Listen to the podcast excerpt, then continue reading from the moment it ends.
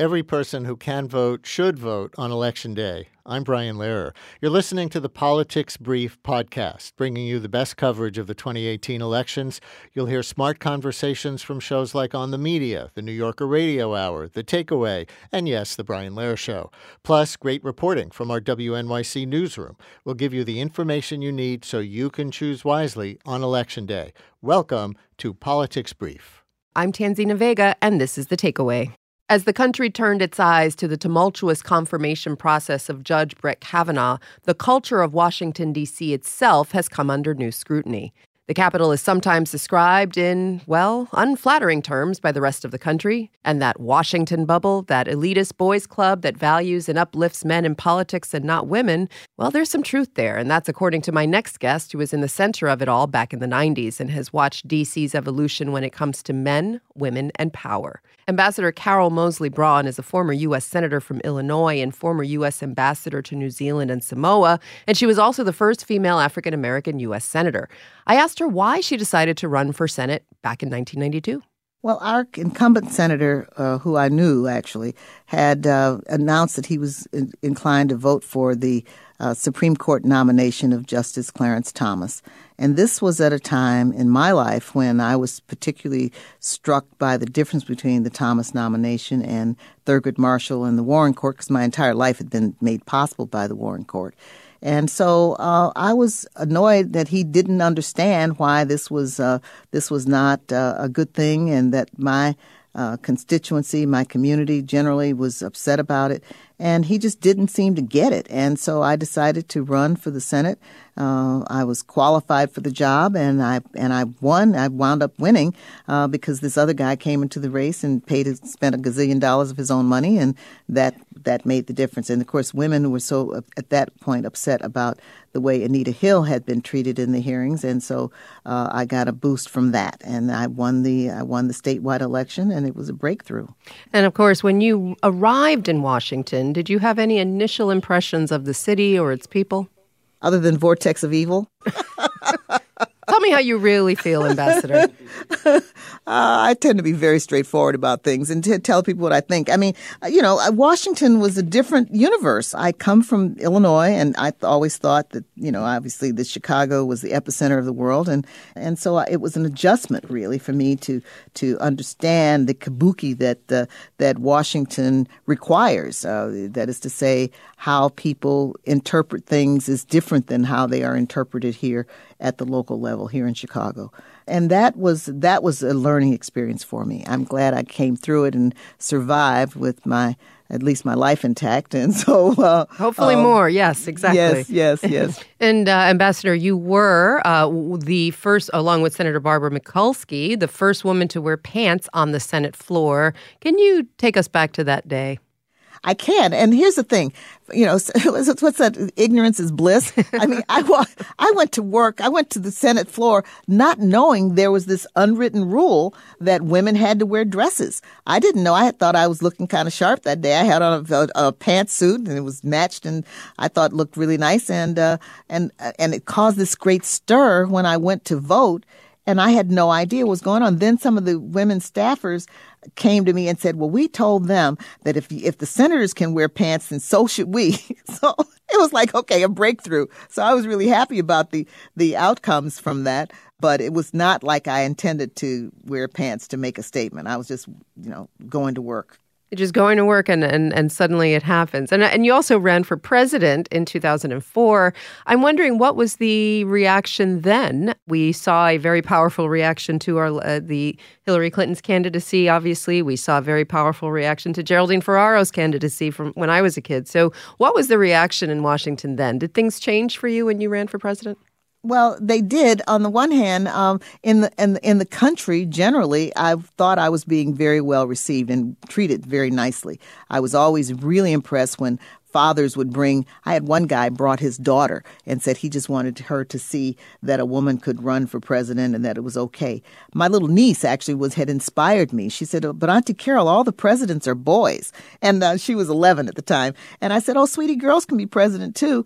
And then I went out and talked to her father, and and and my brother said, "What's the matter?" I said, "I just lied to Claire." He said, "What do you mean you lied?" I said, "I told her girls can be president too."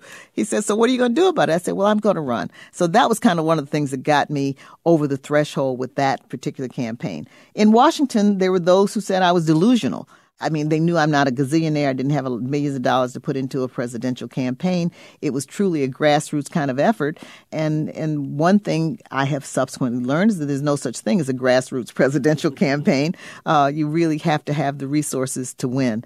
And and so, but it was a very positive thing for me in the end. I worked myself into pneumonia, but other than that, it was a good thing, and I'm glad I did it. But Ambassador, why do you think this is? I mean, I feel like as well, you know, you you were experiencing the Anita Hill Anita Hill trial hearings in, in, inspired you to run for office. And i'm watching them myself and thinking we haven't come that far if we're still here today. Why do you think the message to women uh, in washington is still so fraught?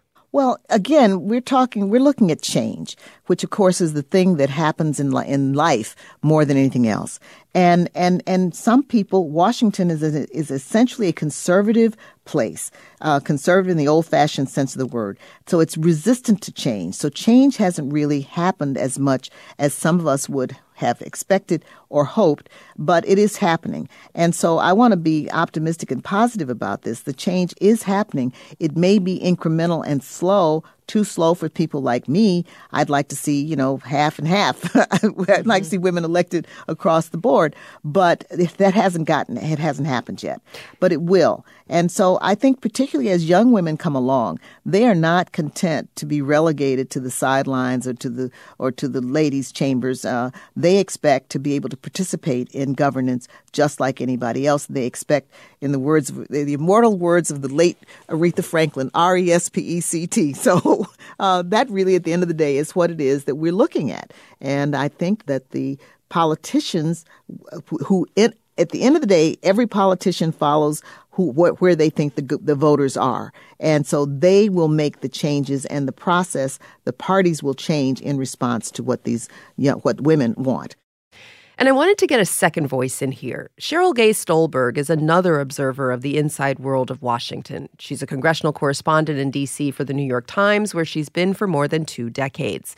Cheryl, first to you, what were your early days like in the Capitol as a reporter? Well, I didn't arrive in Washington until um, 1990 six, and I, I actually worked for the Los Angeles Times then. And in the mornings, every once in a while, we would do these C SPAN roundtable breakfasts, and they would film in our bureau. And I remember that there were so few women in the bureau that they had to strategically place us around the table so that it didn't look like the whole place was full of men. And the whole place really was full of men, and that was really reflected, as you well know, in the Anita Hill Clarence Thomas hearings, where Anita Hill, an African American woman, found herself staring across the dais at an all white, all male judiciary committee. And, you know, some things have changed in Washington, but frankly, not a lot. And Cheryl, that's a perfect segue for one of the questions I was going to ask, because I was also watching the hearings myself. Again, I was in high school uh, when Anita Hill was um, the Anita Hill hearings were happening, and when both of you watch what's happening today and you compare it to what happened in 1991, how does that make you feel, Ambassador? I'll be honest, there has been change. And, and, and this has been 20, 25 years now uh, since I was in the Senate and, uh, uh, and the Anita Hill hearings happened. But there has been change, and I like to think that it's been positive change. On the one hand, or in the first place, the Democratic side of the Judiciary Committee is a lot more diverse now than it was then. The Republicans, unfortunately, still have that problem. I mean, they had to go out and rent a, hire a woman to come in and stand in just to be a female face for them. And I've I've suggested that I, that they really need to consider uh, supporting Republican women so they can have some diversity in that caucus and not have the have these all male panels, whether it's on judiciary or on finance. I mean, it makes a difference having a woman at the table in, in the room. Uh, it makes a difference in the conversation and what gets observed and how things get interpreted. So I'm hopeful that uh, that the the change will continue in the direction of inclusion of women. We are citizens of this great country. We are half the population, and there's no reason why we wouldn't participate shouldn't participate in policy making for our country. And Cheryl, you've written about the reasons that harassment can flourish in politics. Tell us a little bit about what you found.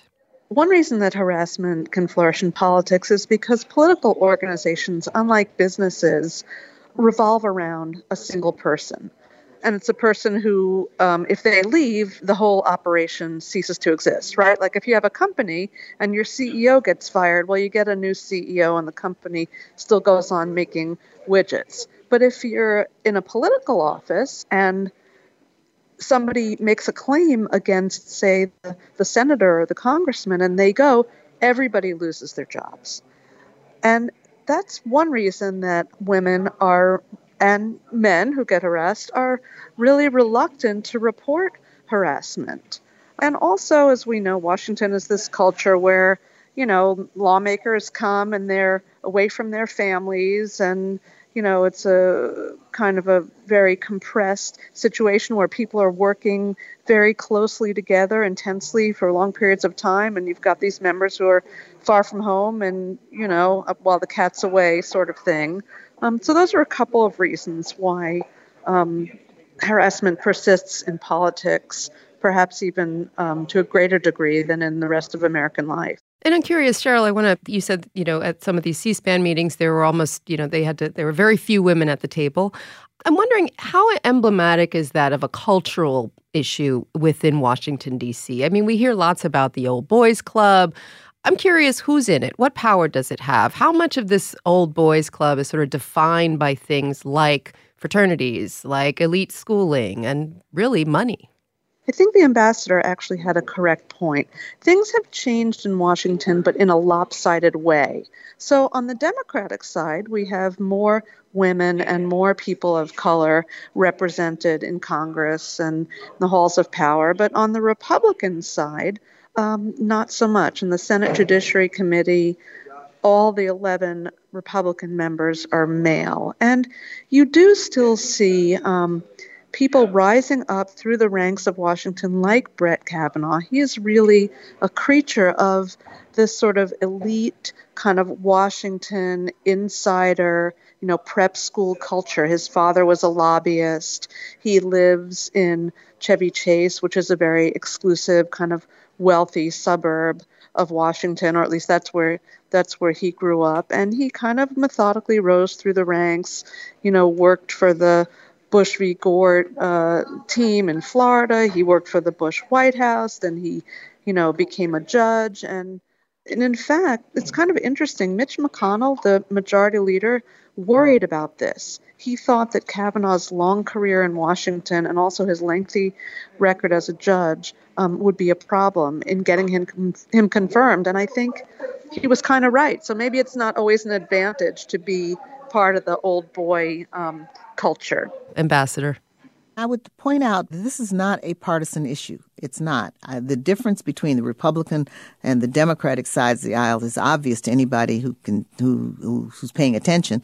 But it's not a partisan issue. It goes to the heart of what a democracy is supposed to be. Democracy means bottoms up governance, that the people have something to say about who makes their, the rules for their lives.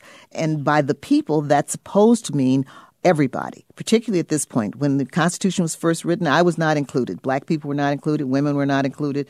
Uh, you know, blacks were three fifths of a person, frankly. Uh, but that changed over time. And now we're at the point where I think women are beginning to say, we want to participate on an equal footing with the men. We don't see any reason why we're being excluded from this in this environment in which the rules are made. And that at, at, the end of the day, this the Supreme Court nomination is a lifetime appointment to the highest court in the land. The women should have an equal right to say what they think about that appointment, about the nominees, what they think about the process, and have as much input as anybody else because they will be affected on to the next generation uh, by whatever decisions the Supreme Court makes. And so I just think that that's why these things are so important and why it should not be a rush to judgment. There ought to be a considered approach, a considered uh, uh, analysis of the nominees' not only credentials, but capability and character.